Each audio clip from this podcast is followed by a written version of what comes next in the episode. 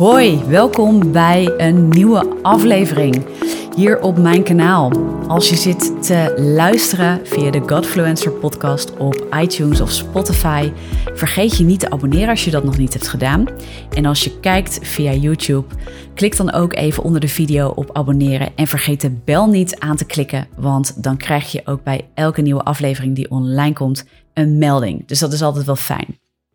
Voor als je me nog niet kent, ik ben Tessa, je host. En uh, ik praat heel graag over allerlei zaken, maar vooral over de zaken van het leven in relatie tot geloof. En ik heb een achtergrond in de gezondheidswetenschappen. Ik heb uh, een passie voor de werking van het brein. Zeker een passie voor Jezus. En ik combineer dat soort dingen om ook levensvragen aan te gaan. En uh, ja, samen met je te kijken hoe we in de ongenuanceerdheid van het leven en alles wat dat op ons pad smijt, hoe we daarmee om kunnen gaan vanuit, nou ja, ons mens zijn, vooral ook met ons geloof, met God, vanuit de relatie met Hem, in wat Jezus ook voor ons heeft gedaan en hoe we dat praktisch kunnen zien in ons leven. Dat is eigenlijk wat ik heel graag doe. En een van de dingen die mij interesse heeft en die bij heel veel mensen interesse heeft, is de invloed van New Age, New Age denken in onze huidige, uh, nou ja, zeker westerse samenleving, de manier waarop we kijken naar persoonlijke ontwikkeling, naar spiritualiteit en de invloed die het ook heeft op gezondheid, gezondheidseffecten, de manier waarop het daarin aangedragen wordt. En waarom interesseert mij dat nou? Nou, vanuit mijn achtergrond, uh, ik ben ook fysiotherapeut, merk ik dat heel veel mensen in aanraking komen met zaken als mindfulness, yoga, meditatie. En zeker christenen hebben hier in relatie tot een geloof heel veel vragen over. Nou, daarom ben ik met de serie New Age of de New Age series bezig. En daar ga ik gewoon een aantal dingen in aanhalen. Waaronder, wat is New Age? Ik heb twee video's al gemaakt, als je die nog niet hebt gekeken. Zeker de voorgaande video over de drie verschillen tussen New Age en het christendom. Ik zal even die link hierboven zetten in de video. En als je naar de podcast luistert, ga gewoon even naar de voorgaande afleveringen. Dan, uh, dan kun je ook daar nog eens uh, horen. Weet je, wat zijn die verschillen dan? Waarom is het belangrijk of interessant om dat te weten? Want heel veel mensen zijn op zoek naar hoe ga ik ermee om? Daar wil ik je sowieso dus in bemoedigen en een stukje meegeven in deze serie. En in deze aflevering vandaag wil ik met je induiken op het onderwerp yoga.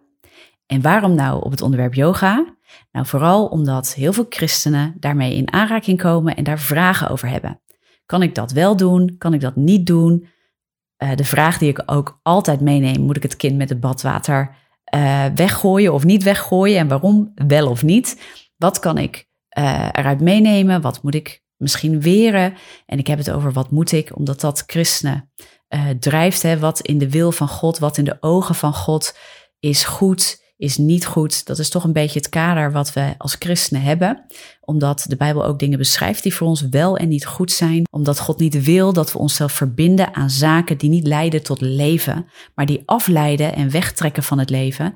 En die ons leiden op paden van misleiding en ons ook verwijderen of de intentie hebben ons te verwijderen van God. Nou, daarom is yoga ook een onderwerp waar al dit soort vragen bij naar boven komen. En er zijn christenen uh, die zeggen: Ja, ik heb vooral gehoord dat het niet goed is en dat ik er ver van moet blijven en dat het occult is. Um, maar die weten niet altijd van ja, waarom is dat nou en waar is dat op gebaseerd en waar komt het dan vandaan? En er zijn mensen die zeggen: Ach joh, weet je, je moet het een beetje ontdoen van bepaalde dingen, dan kun je dat gewoon wel doen, dan kun je het wel beoefenen.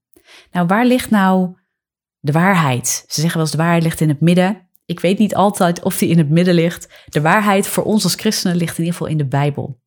En bij termen die niet letterlijk in de Bijbel staan, is het soms zoeken waar we dat aan koppelen en kaderen. En dat probeer ik met je vandaag in deze aflevering te doen.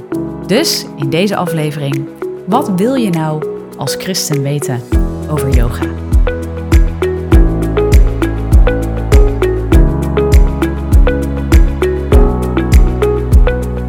Je me een beetje kent, weet je dat ik vaak met dit soort onderwerpen, waarbij mensen aan het zoeken zijn: wat is het nou?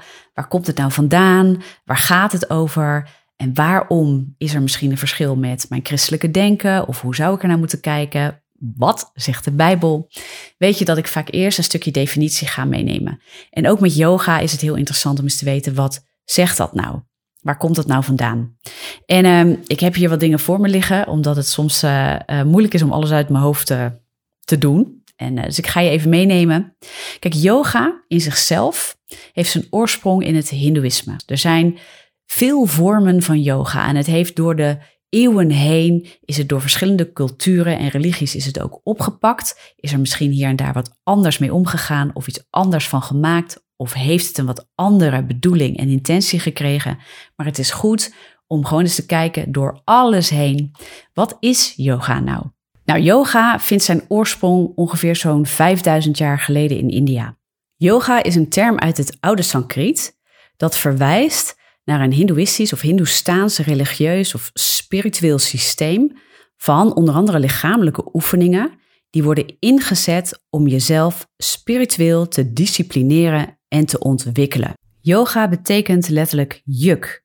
En dan niet zomaar een juk, maar een spiritueel juk. Jezelf verenigen onder een juk met Brahman, met het goddelijke. Wat ook heel duidelijk maakt dat yoga in en uit zichzelf een spirituele oorsprong heeft. Yoga is echt een filosofie, een levensopvatting.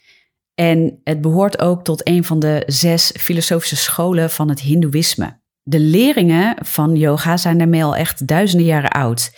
En die staan opgeschreven in de Veda's, de heilige geschriften van het Hindoeïsme. En veel van de onderliggende spirituele leringen zijn ook terug te vinden in het boeddhisme en New Age. Waaronder bijvoorbeeld het aanbidden van meerdere goden en godinnen, maar ook het universalisme. Dus het idee dat alles goddelijk is en dat de mens zijn goddelijke zelf moet ontdekken en ontwikkelen. Maar ook zaken als reïncarnatie, karma, dat zijn allemaal zaken die onderdeel zijn van yoga. Wat goed is om daarbij te beseffen is dat al deze zaken, deze spirituele leringen en instellingen in de essentie dus ook onlosmakelijk verbonden zijn met yoga. Yoga is dat.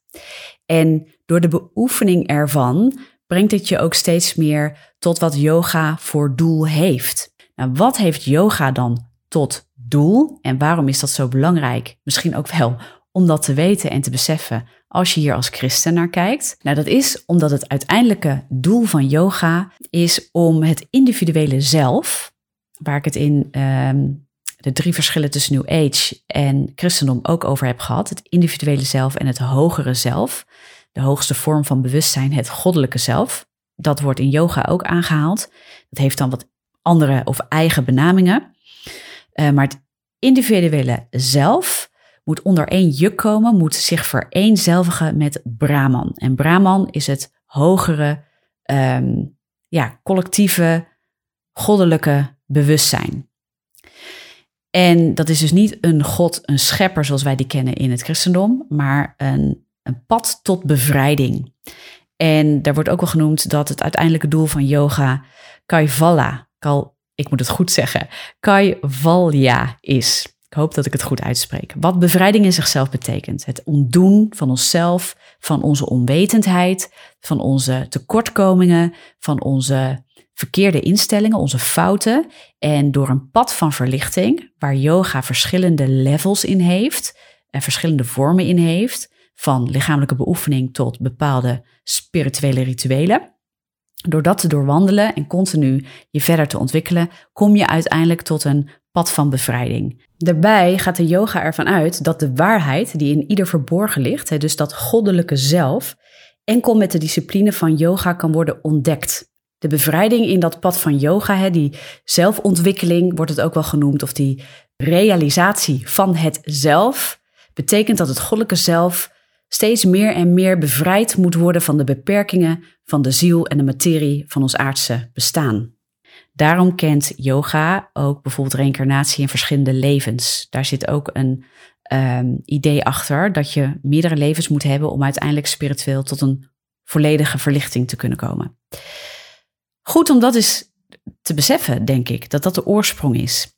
En wat daarbij belangrijk is, yoga beoefent onder andere de Hatha Yoga. En de Hatha Yoga, dat is een set aan lichamelijke oefeningen. En daar is onze huidige westerse visie op yoga is daar heel erg ontstaan. En de Hatha Yoga, um, als je daar goed naar kijkt in de oorsprong, dan heeft dat tot doel om je open te stellen voor bepaalde goden in het uh, Hindoeïsme, bepaalde energieën en jezelf dus te ontwikkelen. Yoga is dus nooit in de oorsprong ontwikkeld voor puur fysieke gezondheidseffecten. En ook niet als een set van pure fysieke oefeningen. In de yoga wordt ook heel duidelijk gesteld dat als de zuivere fysieke oefeningen worden gescheiden of worden geïsoleerd van de hogere yoga en de essentiële yoga-leringen, dat er dan slechts een wetenschap van lichamelijke ontwikkeling overblijft en dat daarmee yoga in zichzelf, zowel de techniek als het doel van yoga, dus die zelfrealisatie, die bevrijding, dat dat dan echt verkeerd wordt voorgesteld en beoefend en dat dat eigenlijk geen yoga genoemd kan worden. Yoga is een staat van zijn. En dat omdat we in het Westen daar heel anders naar kijken en yoga eigenlijk vrijwel hebben ontdaan van zijn oorsprong, doordat we het hebben gereduceerd en geherdefinieerd als een vorm van gymnastiek, zou ik het eigenlijk bijna willen noemen. dus een set van oefeningen die mentale en fysieke ontspanning tot doel heeft. Dat is hoe we in het Westen op dit moment ernaar kijken. Dus in het Westen hebben we het helemaal gemoderniseerd en dit is wat er een beetje van over is gebleven. En als je er zo naar kijkt, ja, dan snap ik dat heel veel christenen zeggen: ja, wat is daar mis mee om dat te doen? Beetje gezond met je lijf bezig zijn, gezond uh, jezelf ontstressen, je mentaal uh, een beetje tot rust laten komen. Daar is niks mis mee. Dan snap ik dat je, dat je niet snapt als mensen er moeilijk over doen van ja, daar kan je niet mee bezighouden, want dat is niet goed. En misschien heb je dan ook gehoord, joh, um, dat is niet goed, want het heeft een occulte oorsprong. Maar misschien zegt je dat dan nog steeds niks en denk je ja, maar ja, gewoon oefeningen doen is niks mis mee. En ik doe toch niet bewust aan afgoderij, dus dat kan ik toch gewoon doen. Nou, dat snap ik hartstikke goed. Dus als je zo naar yoga kijkt, snap ik ook dat je die conclusies kan trekken. En uh, dat er zelfs tegenwoordig mensen zijn die zeggen: Nou ja, ik gebruik het niet uh, zoals het in de oorsprong is gebruikt, maar ik wil daar mijn christelijke geloof aan koppelen. Dus ik beoefen christelijke yoga. Hè? Dus ik neem die lichamelijke oefening waarbij ik mentaal en fysiek een beetje tot rust kan komen. En ik combineer dat met God zoeken, God aanbidden, dat soort dingen. Ik snap dat dat soort uh, vormen ontstaan als je er zo naar kijkt en als je er dus heel westers naar kijkt. Maar wat we, denk ik, niet moeten onderschatten, um, en ik zeg dit echt met liefde, maar is de oorsprong van yoga. En dat wij wel kunnen denken dat wij Westerlingen het hebben ontdaan van zijn oorsprong en ook van de gekoppelde machten en krachten die oorspronkelijk vanuit yoga daar ook aan gekoppeld zijn. Maar iets wat een oorsprong heeft, kunnen we niet zomaar ontdoen van zijn oorsprong. En ik wil daar even uh, eigenlijk het voorbeeld in aanhalen waarbij Jezus, de Heer Jezus Christus, heel vaak wordt ontdaan van zijn oorsprong en daarmee ook van zijn betekenis en zijn doel. Jezus Christus wordt in heel veel andere vormen van religie en dus ook in New Age aangeduid als een goed mens, zelfs als iemand die uh, een pad van verlichting heeft bewandeld en dat ja, heeft willen uitleggen en willen voorgaan ehm, aan ons, zeg maar, als mens. Dus die geven aan de Heer Jezus Christus een hele andere vorm en uitleg vanuit hun cultuur en denken. Daarmee, met alle respect, ontdoen ze Christus van zijn daadwerkelijke oorsprong en doel. En wij als christenen vinden dat eigenlijk vaak ook gewoon niet echt oké, toch? Mag ik zo vrij zijn dat te zeggen? En tegelijkertijd hebben we als Westelingen en soms ook als christenen de neiging dingen te ontdoen van hun oorsprong. En dan gaan we het ook toe-eigenen. En ik wil je gewoon eens uitdagen daar eens over na te denken. Er zijn zelfs mensen die aangeven vanuit juist uh, het Hindoeïsme of uh, vanuit de diepere praktijken die zij beoefenen met yoga, dat het bijna een belediging is zoals wij daar in het Westen als puur een lichamelijke set van oefeningen mee omgaan. Eigenlijk kan dat niet, wordt er gezegd. Yoga kan niet los worden gezien van zijn oorsprong. Kan niet los worden gezien van zijn geestelijke en spirituele oorsprong. Wat daarbij wel heel goed is om te beseffen, is dat veel van de huidige en zeker ook de moderne houdingen en oefeningen die yoga beschrijft, en die we dus ook tegenwoordig wat meer kennen en zien, hun oorsprong niet vinden in diezelfde oudheid en het ontstaan van yoga. Historisch en archeologisch bewijs plaatst de ontwikkeling van heel veel van deze houdingen pas eind 19e eeuw, met uitzondering van enkele zittende meditatieposes. En naar grote waarschijnlijkheid heeft deze veel latere ontwikkeling van veel van deze huidige lichaamsposes zijn oorsprong in de vermenging van yoga met de westerse cultuur en gymnastiekvormen van die tijd. Vervolgens zien we dan eigenlijk in eind 20e eeuw dat de yoga zoals we die nu in het Westen kennen, zijn intrede doet in onze westerse cultuur. Ook in Nederland. En de laatste jaren zie je het ook in de christelijke cultuur een soort populariteit winnen. En zeker de popcultuur, hè, dus de, de populaire cultuur waar we tegenwoordig in zitten, die ontdoet heel veel dingen van oorsprong, van bepaalde instellingen, om dat heel erg eigen te maken en een eigen visie daarop te geven. En we zijn tegenwoordig in onze huidige cultuur nou eenmaal heel erg gericht op persoonlijke ontwikkeling, op gezondheid. En daar hebben we ook in de cultuur, dat is heel erg gangbaar in ieder geval tegenwoordig, een bepaalde vorm van spirituele ontwikkeling aangekoppeld. Een hele moderne vorm daarvan. Nou, en daar komt het ook heel erg samen met yoga zoals we die nu kennen. Maar is het dus heel erg ontdaan van zijn oorsprong? En zeggen heel veel mensen van ja, eigenlijk kan dat niet. Daarmee is de identiteit van yoga niet veranderd. En wil ik je als christen daar ook eens op wijzen. Dat je dus ook vraagtekens mag gaan stellen als we dat doen, als we iets toe-eigenen. Zonder daar gelijk religieus en hard in te worden en koud. Hè, zonder gelijkwijzende vingertjes van, oh, iets is helemaal verkeerd. Of zwart-wit benaderen. Of ehm, ja, dat. En ik stoei daar ook wel eens mee. Wanneer weer je iets nou en wanneer mogen we er wat subtieler mee omgaan? Dat. En weet je, dan kom ik natuurlijk ook op een stukje Bijbel. En hoe de Bijbel, hoe God spreekt over dit soort zaken in het Oude, in het Nieuwe Testament, haalt God heel vaak zaken aan over afgoderij en culturen, heidense culturen, uh, die in het Testament of het Oude en het Nieuwe Testament ook worden aangehaald en hun gebruiken en afgodendiensten.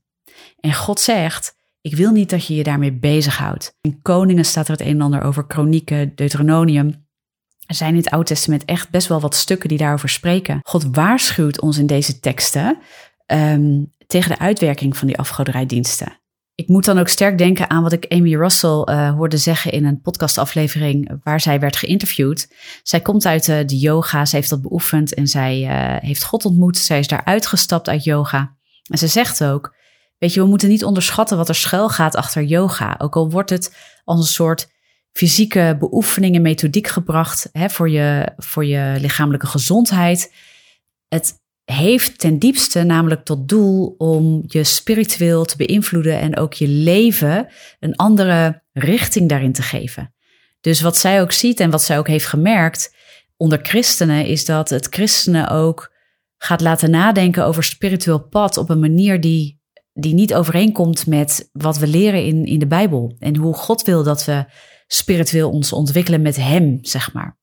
En um, ze zegt, joh, Weet je, wees je bewust van het feit dat de machten en krachten achter yoga, ook al wordt yoga nu heel anders gebracht, maar dat dezezelfde machten daar nog steeds ergens achter schuil gaan en proberen een ingang te krijgen in jouw leven en proberen invloed uit te oefenen op jouw leven. Weet dat, wees daar bewust van.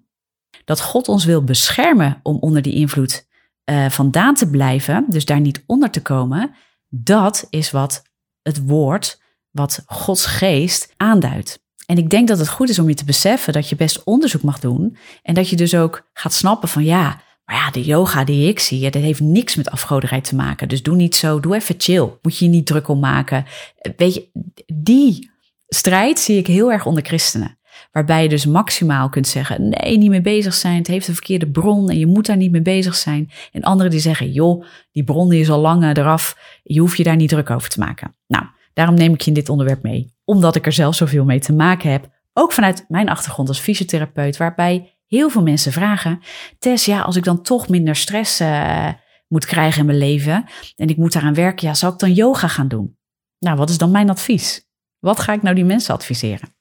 Dus zeker met christenen ga ik dan dit gesprek aan. Van joh, ik denk persoonlijk, yoga heeft een oorsprong die niet te vereenzelvigen is met de christelijke oorsprong, met dat wat de Bijbel ons vertelt. dus even heel zwart-wit. Weet waar het zijn oorsprong in heeft. Daar kan ik ook dingen over uitleggen aan je.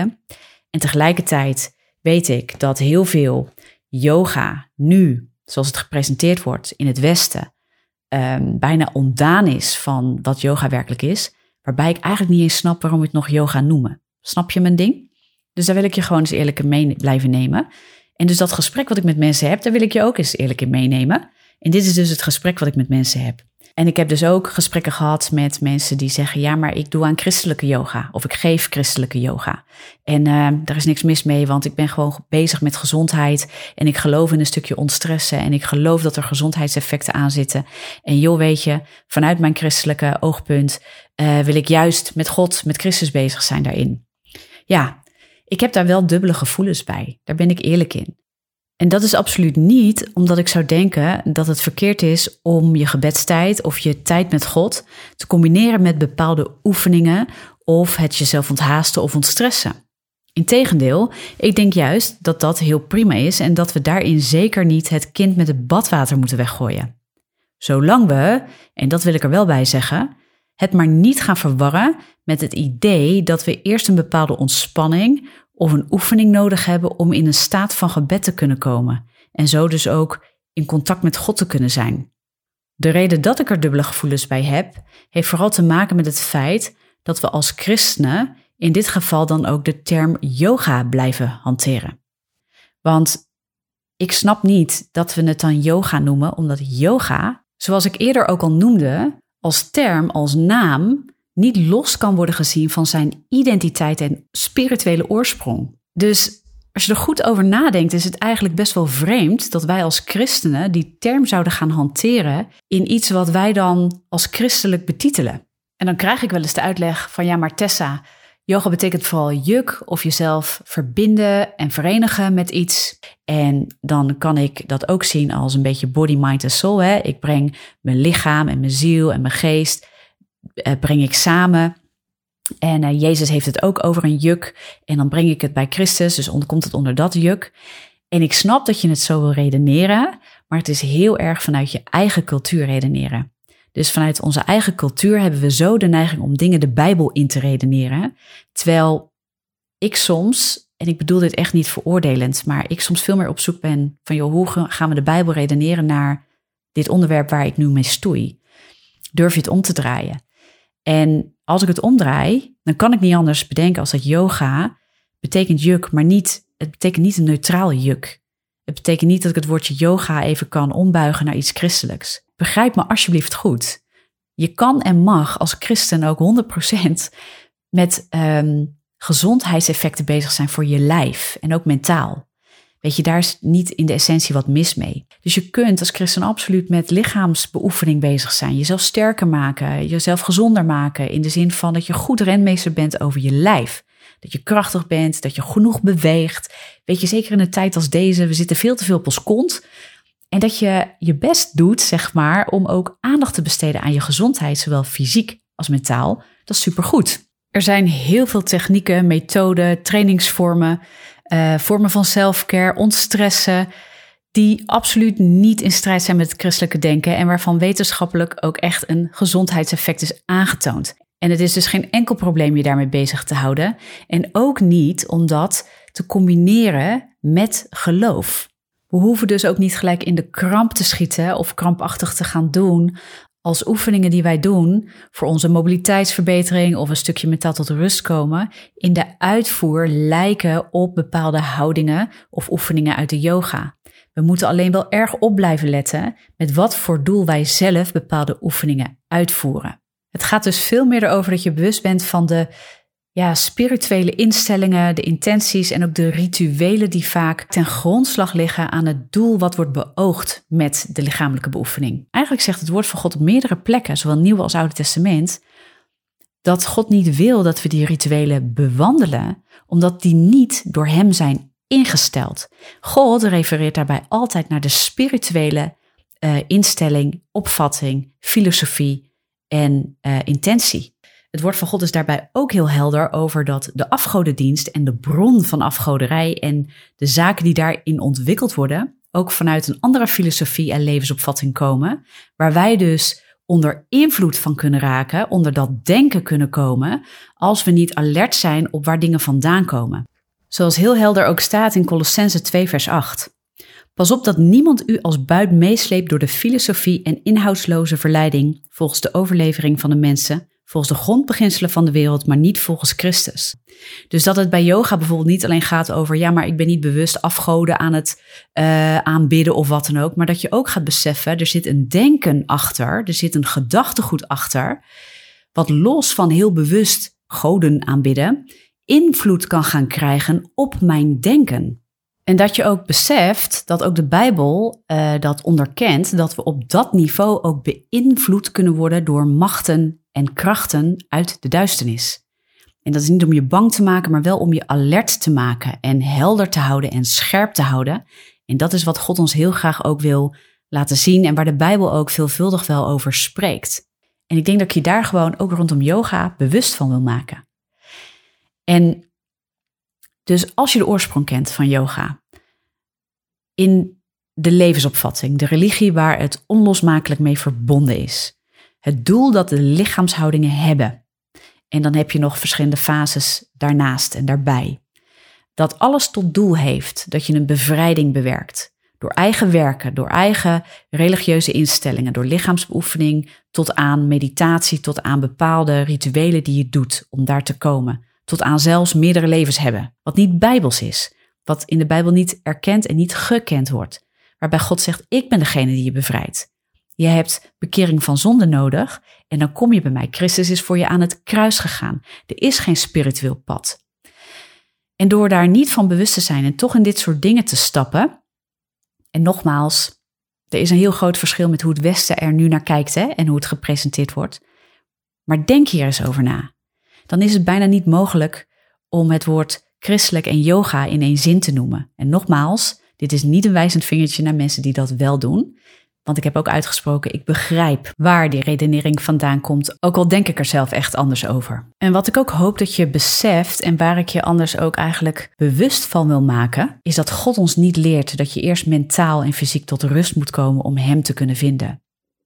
En soms kan het wel als we hier te veel in meegaan, neigen dat we dat echt gaan denken. Mensen die vooral vanuit het gevoel ook met God gaan redeneren, die kunnen op een punt komen dat ze denken: ik moet eerst ontstressen, ik moet eerst rustig worden, ik moet eerst dit, eerst dat, eerst zus, eerst zo, en dan pas kan ik Gods stem en leiding verstaan. Ik geloof dat dat een leugen is. En ik geloof dat dat niet komt uit de Bijbel, maar uit dit soort filosofieën.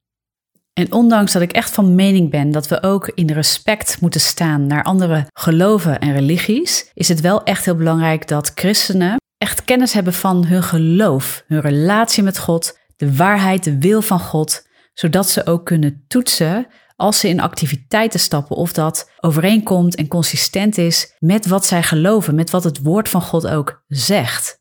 En daar wil ik je ook gewoon in uitdagen als je luistert of kijkt naar deze video. Um, dat je ook bedenkt, hey, het kan dus wel wat doen met mijn denken. Als ik in dit soort dingen mee ga stappen. En wat is hetgene wat ik eigenlijk leer? En dat je ook jezelf de vraag durft te stellen van, joh, waar stel ik me bewust of onbewust onder invloed van? Wat ik gevaarlijk vind in onze huidige cultuur, is dat we er heel gevoelsmatig mee omgaan. Want als je ontvankelijk wordt en open gaat staan, en dat is nou juist het doel van yoga, Waar ga je dan voor openstaan?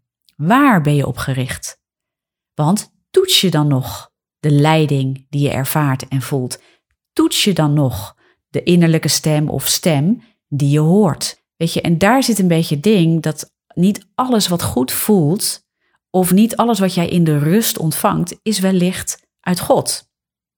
En daar zit voor mij dus ook een misleiding waar ik je op, nou als ik zo vrij mag zijn, op wil duiden dat je daar niet te veel afhankelijk van gaat worden, van jouw gevoel. En of je je fijn voelt bij iets. Want daar kan absoluut misleiding in zitten. En dat kan twee kanten op werken. Want als jij je heel erg fijn voelt bij iets en God wil jou duidelijk maken dat dat helemaal niet uit hen komt en dat je daarmee moet stoppen, dan voelt dat heel vaak als een oordeel en dan voelt dat dus niet fijn. En dan hebben we als mensen echt de neiging om het van de hand te doen als veroordelend. Zeker in onze postmoderne cultuur, waarin we heel erg leren dat we allemaal ons gevoel moeten volgen en dat we allemaal een eigen waarheid mogen hebben en dat mijn waarheid jouw waarheid niet hoeft te zijn. ja, dan kan dat heel lastig zijn om dat werkelijk te ontvangen. Zeker als wat jij zegt niet fijn voelt voor mij. Terwijl God in zijn woord best wel duidelijk is over bepaalde dingen die niet goed of wel goed zijn in zijn ogen, juist om ons te scherpen in de waarheid en in de liefde van God. Niet zozeer omdat het je veroordeelt in de mens, maar God die wil een relatie met ons en hij zoekt mensen die hem met heel hun hart willen volgen, ook in alles wat daarbij hoort. Daarnaast vraagt hij dat soort dingen ook van ons, omdat hij weet dat het ons een beter leven geeft. En hij weet ook wat de gevolgen zijn als we daaraan ongehoorzaam zijn. Weet je, en um, ik wil je nog eens meenemen naar een stukje Bijbel hierin. Ik denk dat het heel mooi is hoe eh, Paulus in het Nieuwe Testament een voorbeeld geeft van hoe we kunnen kijken naar dit soort onderwerpen ook in onze eigen cultuur. Dus ook naar zoiets als yoga en zoals dat op ons afkomt en wordt gebracht. En dat gaat over het eten van offervlees en de afgodendienst. En aan de ene kant is Paulus heel nuchter en hij zegt: joh, maak je niet zo druk als het gaat over, ehm, over het eten van vlees, want aan vlees in zichzelf is geen kracht nog macht toebedeeld eigenlijk. Dat is wat hij even in mijn eigen woorden samengevat in onder andere 1 Korinthe 8 en 1 Korinthe 10 naar voren brengt. Maar tegelijkertijd zegt hij: wees heel waakzaam want zodra je daar wel kracht en macht aan verleent, in de zin van dat je dat gebruikt in een spiritueel ritueel, in een geestelijk ritueel, wat gekoppeld is aan een afgodendienst, wat een instelling heeft vanuit heidense gebruiken, ja, dan ga je je wel openstellen voor die gebruiken. En hij waarschuwt ook, heb geen deel aan de afgodendienst, want ik wil niet dat u met de demonen gemeenschap hebt. Dat staat letterlijk in 1 Korinthe 10, vers 20. Weet je, dus daar waar Paulus eigenlijk in 1 Korinthe 8 heel helder is over, joh, vlees in zichzelf en het eten van offervlees, dat doet niks met je aan zich. dus het vlees in zichzelf heeft niet die kracht en stelt jou in zichzelf niet open voor uh, gemeenschap met demonen. Maar zodra je niet helder bent over wie je bent in Christus en zodra je niet weet wie God is, en wat de gebruiken zijn rondom God, dan zou je dat wel eens heel sterk kunnen gaan verwarren en kunnen gaan mixen. En dan, ja, dan raakt je geweten daardoor bevlekt. Dat is wat hij in 1 Korinthe 8, vers 7 onder andere zegt. Dus hij waarschuwt ons aan de ene kant van, joh, uh, weet wie je bent. Ik vind het heel mooi dat hij dan ook heel sterk verwijst naar wie God is en wie wij zijn voor God. Dat doet hij heel helder in, um, in 1 Korinthe 8. Hij begint dan in vers 5 uh, als volgt. Want al zijn er ook die goden genoemd worden, het zijn de hemel, het zij op aarde, zoals er vele goden en vele heren zijn. Toch, en dat is vers 6, toch is er voor ons maar één God, de Vader, uit wie alle dingen zijn, en wij voor Hem. En één Heere, Jezus Christus, door wie alle dingen zijn, en wij door Hem. Dus hij zegt ook, Weet je, vanuit die kennis moet je goed weten wat je doet en waar je aan deelneemt. En ook wat wel of geen invloed op je heeft. En zorg ook dat je daar helder in bent voor jezelf, maar zorg ook dat je andere mensen daar geen aanstoot in geeft. Dus dat je ook niet de impressie gaat wekken dat bepaalde dingen wel gemixt kunnen worden. Of dat je daar wat nonchalant of misschien zelfs lauw in wordt. En ik denk dat dat kunnen we heel erg vertalen ook naar het hier en nu en hoe wij zelf staan in een onderwerp als yoga, maar ook wat we uitdragen als christen. Ik wil je gewoon eens bemoedigen en ook aanvuren dat je daar durft ook je in te verdiepen aan de ene kant en aan de andere kant ook stappen in durft te zetten en keuzes in durft te maken. En probeer daarin ook niet één Bijbeltekst te pakken, maar kijk naar het hele woord van God en het karakter van God. Dat is eigenlijk wat Paulus ons ook leert. Heb kennis van wie God is en wie jij bent in God en wie Hij is voor jou, zodat je goed keuzes kunt maken en nuchter kunt blijven, maar tegelijk waakzaam dat je niet in dingen stapt waar je niet in moet willen stappen. Maar blijf ook, ja, volgens mij noemt Paulus dat zo in de redelijke godsdienst, weet je, blijf dicht bij God.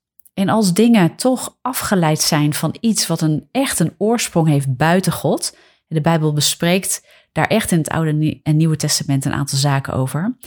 God is niet blij met afgoderij en de oorsprong van afgoderij, omdat hij weet dat het ons denken behoorlijk kan beïnvloeden en ons kan meegaan slepen. Uh, ook al lijkt het in het begin misschien goed en voelt het zelfs goed, het kan ons gaan meeslepen in zaken die afleiden van Hem, die afleiden van de oorsprong van Christus, die ons gaan laten denken dat we dingen nodig hebben om in relatie te staan met God, dat we dingen nodig hebben om die vrede van God te voelen. De vrede van God is met je, zegt het woord van God. Romein 8 is daar heel mooi over dat niets tussen ons en God instaat. En er zijn allerlei cultuurinvloeden, allerlei denkinvloeden, allerlei religieuze invloeden die hun intreden via modernisering dus ook, via het westers moderniseren van dingen, toch ook wel die instellingen. Het zijn misschien softer, het zijn, misschien anders, maar wel inbedden in ons denken. En dat is samen met postmodern denken en humanisme, wat heel erg mensgericht is, heel erg op persoonlijke ontwikkeling is gericht, heel erg op het zelf is gericht. De beste versie van jezelf worden, hard aan jezelf werken om jezelf beter te voelen, gezonder te maken. Daar zitten goede dingen in, begrijp me niet verkeerd. Weet je, dus nogmaals, kom even helemaal terug op dat hele stuk van ja, die westerse yoga zoals we die nu kennen, moet je daar nou zo moeilijk over doen? En mag je dan helemaal niks doen? En mag je het dan ook geen yoga noemen? Ja, dat laat ik een beetje aan jou. Ik zelf heb daar wat moeite mee. In de zin van, als je de instellingen, de oorsprong van yoga kent, vind ik het heel moeilijk te rijmen. En dan heb ik het puur even over de naam yoga. dus iets bijvoorbeeld christelijke yoga noemen. Persoonlijk heb ik daar dan wel wat moeite mee. Snap ik aan de andere kant dat mensen dat doen vanuit ja, hoe we er tegenwoordig tegenaan kijken. Ja, ik denk dat ik dat wel snap. Maar ik vind het nog steeds onhandig gekozen. Omdat, wat Paulus ook zegt, als je die kennis mist, kun je ook in misleidingen en verleidingen heel makkelijk gaan komen. En je neemt mensen daar wel in mee. Ik kom niet op een hele andere uitleg als ik de hele Bijbel bekijk. Ik kom niet op een. Um, Kijk, als ik de Bijbel bekijk over afgoderij en de bron daarvan, en dat de Bijbel daarvoor waarschuwt dat we daar niet mee inlaten om ons te beschermen, om ons niet onder jukken te brengen die niet van God zijn, om ons niet te brengen in levensopvattingen en filosofieën die niet van Hem zijn, uh, dan kan ik er niet heel erg omheen dat ik zeg, joh, yoga, de, gezien de oorsprong daarvan, ik kan dat niet verenigen met het christelijke denken. Mag ik, mag ik daar zo vrij in zijn om dat zo aan je mee te geven? Daar ben ik helder in. Maar wel met liefde. Ik ben geen voorstander van mensen die dan heel hard op elkaar worden, elkaar naar de hel verwensen, omdat zij er anders over denken, um, gelijk ja, met wijzende vingers komen, heel, heel religieus elkaar uh, verwijten maken, niet in gesprek gaan, niet elkaar durven begrijpen of willen begrijpen. Um, daar ben, ik, daar ben ik ook geen voorstander van. Dus daar wil ik ook voorzichtig in zijn. Zeker als ik mijn mening spreek, eh, die vrij, vrij helder is, denk ik. Ja, dat ik hier dus niet zo'n voorstander van ben. Dan nog wil ik dat in liefde doen. Maar de Bijbel is ook scherp op dingen. En ik kan er niks aan doen dat als ik de hele Bijbel lees en de woorden van Paulus hierin ook lees, dat het voor mij vrij duidelijk is. Ook al staat de term yoga niet letterlijk in, uh, in het woord van God. Maar er staan heel veel verwijzingen naar die instellingen, opvattingen die daar waren. Er wordt in het Oude Testament al naar verwezen en God wil dat je daar niet mee inlaat. Ja, wij willen soms wel, voor mijn gevoel, ik moet daar ook voor waken, heel erg het woord soms naar onze cultuur en onze eigen instellingen buigen. Tegelijkertijd wil ik ook niet heel erg zwart-wit in allerlei dingen worden en muggenziftend, om het zo maar eens te zeggen. En overal op elke slakke zout leggen. Daar moet je ook mee uitkijken. Ook in gesprek met elkaar, ook in gesprek over dit soort onderwerpen die gevoelig kunnen liggen. Waarvan heel veel mensen, ook als christen, met de beste wil um, ja, er iets moois van willen maken, ook binnen de christelijke kring. Hè. Ik snap die intentie echt heel goed. Uh, ik heb daar ook gesprekken over gehad. En dat heb ik, ja, dat, dat is een lastige zoektocht soms. Dus daar neem ik je ook heel eerlijk in mee. maar neem dit eens tot je. En ik ben ja, langs een aantal dingen gegaan. Hè. Ik heb het met je gehad over wat betekent yoga, wat is de identiteit van yoga. En uh, ik moet je zeggen, ik heb uh, contact met Jolien Zuidema. En uh, zij ehm, is zeker ook, zij is ook theologe, maar zij is ook veel bezig met, nou, hoe kom ik nou tot rust en um, hoe, um, ja, hoe besteed ik mijn tijd met God? En wij hebben het hier ook over gehad. Zij staat er uh, eigenlijk hetzelfde in als ik. En ik wil met haar nog een serie gaan opnemen om eens over dit soort dingen in gesprek te gaan. Dat wordt waarschijnlijk volgend jaar. Um, maar dat zit er ook aan te komen. Om gewoon eens in gesprek onze gedachten te wisselen. Waarom wij uh, denken zoals we denken. En waarom we ook denken dat het goed is voor jou, voor mij, voor een ieder als christen om hierover na te denken. Hè, dus niet een waarschuwend geluid van pas erop hoor en dan gaat het mis met je. Niet op die manier. Maar veel meer zoals de Bijbel ons waarschuwt voor dingen. Met het hart van God uit liefde scherp stellen wat van hem is en wat niet. En wat tot leven leidt en wat juist niet tot leven leidt. Veel meer zo. Dus die serie die, eh, die gaat er echt ook nog wel komen. En dan hoor je gewoon dus ook een stukje dynamiek. Ik denk dat dat heel goed is om eens te sparren met mensen over dit soort onderwerpen. Um, hè, dus wat ik je in deze video heb willen meegeven is eigenlijk de oorsprong en, het, en het, de identiteit eigenlijk waar yoga vandaan komt. En dat dat in zichzelf samen met het doel van yoga en een pad van spirituele verlichting bewandelen en bevrijding, dat het niet overeenstemt en ook niet um, te vereenzelvigen is met de christelijke levensopvatting. Uh, later in de 20e eeuw is er, is er dus een soort, heeft een modernisering plaatsgevonden, een herdefiniëring vanuit uh, westers denken, een beetje de popcultuur, hè, populariseren van dingen, is veel meer gekeken naar, naar mentale rust krijgen in een cultuur die super onrustig is. Um, en dat die uh, ontwikkeling heel veel invloed heeft op hoe wij vandaag de dag naar yoga kijken. En vandaag de dag ook als christen naar yoga kijken en daarmee omgaan. En dat we in die processen gewoon nou ja, denk ik ook weer mogen terugleggen, ja, maar dit is het van de oorsprong. En dus waarschuwt de Bijbel ons wel voor dat soort dingen. En dat je zelf gaat nadenken, hey, um, in hoeverre heeft dat denken misschien wel invloed op mij, ook als christen? En heb ik voor ogen waar ik me mee bezig hou? En wat zijn die invloeden als ik een yoga studio in zou lopen en ik zou bezig willen zijn met gezondheid? Maar wat is eigenlijk de, de achtergrond daarvan en wat wordt daar eigenlijk verteld en wat wordt me daar geleerd en wat zijn de invloeden op mijn denken? Ja, daar alert op zijn is denk ik goed. Beseffen dat vanuit de oorsprong daar gekoppeld aan toch ook wel dat je te maken hebt met machten en krachten, maar dat we wel geroepen zijn als christenen om daar te onderscheiden op basis van het woord van God en wat God daarover te zeggen heeft. En dat we daar ook wel eerlijk met onszelf en naar God toe ook ja, weg moeten stappen als we het misschien gewoon niet op basis van het woord van God kunnen kaderen. En wil ik je dus ook echt op het hart drukken van joh, zet ook geestelijk, ook spiritueel, geen deuren open. Weet je, als je weet dat iets niet goed is, ga niet deelnemen aan iets en denken van ja, maar dan uh, verbuig ik het wel een beetje voor mezelf. Ik hoor dat christenen ook erg vaak zeggen, ja, maar dan doen uh, de yoga mensen die doen het uh, op hun manier en ik doe het dan met God. Besef in zulke gevallen dat je jezelf onder de autoriteit stelt van waar je aan deelneemt. Dat is een keuze die je maakt. En het is niet zo, kijk, je hoeft niet altijd bang te zijn als je in een ruimte komt. Zo werkt het niet. Weet je, uh, geesten hebben niet zomaar macht en invloed op jou. Maar als je je open gaat stellen en je gaat denken dat je het wel een beetje op je eigen manier kan doen, maar je stelt je wel onder de leringen van uh, daar waar je bent, dan gaat het wel mogelijk invloed op je krijgen. Veel meer als dat we soms in de gaten hebben. En ik vind, en mag ik zo vrij zijn om dat wel aan je mee te geven, ik vind soms dat we in de christelijke wereld daar te lauw mee omgaan.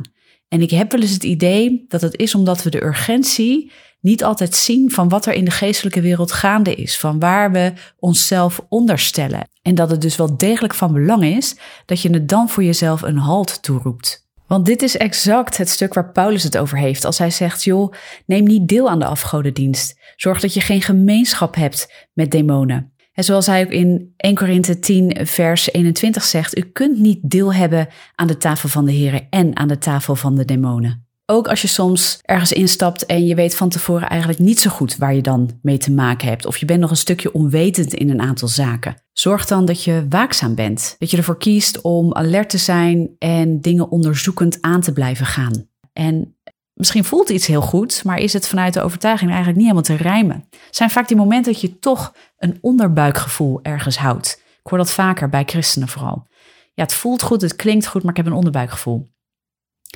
En ja, ik wil je daar gewoon eens in meenemen. Dus nogmaals, uh, ik denk volgend jaar dat ik met uh, Joline daar eens nog een mooie serie over ga maken. Specifiek ook over dit onderwerp wat meer, maar ook uh, andere zaken die daaraan raken.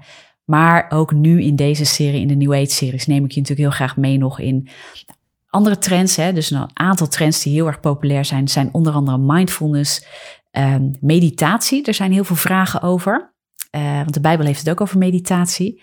Nou, daar wil ik nog een keer met je op induiken. Hoe kijk ik daarnaar? Hoe denk ik daarover? Um, en ga ik dus nog andere onderwerpen aansnijden binnen deze New Age series. En als je heel erg overtuigd bent van dat iets wel of niet goed is voor jou, um, en misschien ook wel of niet goed is voor de ander, maar als je in gesprek gaat, heb het hart van de ander dan voor ogen. Heb altijd een liefdevol hart naar de ander als je in gesprek bent. En dan kunnen discussies wel eens wat pittiger zijn. En dan kunnen we elkaar wel eens willen overtuigen. Begrijp ook als mensen hard jou, of in mijn geval mij benaderen, uh, is dat vaak ook uit diezelfde ijver. Dat we elkaar willen beschermen, willen waarschuwen. Joh, moet je niet doen, want kijk uit, dit en dat. En soms zijn we als christenen daar heel star in. Niet meer vanuit joh, weet je wel wat er achter schuil gaat? En dit is de reden dat ik denk dat het niet goed voor je is. Dat God je een andere kant op wil sturen. Maar veel meer vanuit ons eigen gelijk. En dat dat niet goed is. En dat we heel erg hard worden in het goed en fout. Ook een leerschool voor mij, ook een zoektocht voor mij. En uh, wellicht als je zit te luisteren dat je denkt, nou, je hebt wel uh, een duidelijke mening. Ja, die heb ik, dat klopt. Uh, maar ik hoop wel dat je meekrijgt dat um, um, ja, dat ik daarin probeer te kaderen in liefde met je samen, maar wel scherp wil zijn op de waarheid. Vanuit het hart van God nogmaals. En, um, en dat is om ons verder te krijgen, dat ons, om ons op te bouwen, om ons mee te trekken in geloof, om dichter aan zijn hart te komen. En uh, juist niet om, uh, om in valkuilen of misleidingen of open deuren te komen, die ons uiteindelijk schade kunnen doen en schade kunnen berokkenen. Dus daar, zijn deze, daar is deze serie ook voor, dat je kan nadenken, dat je kan bedenken, nou, hoe wil ik hier nou naar kijken?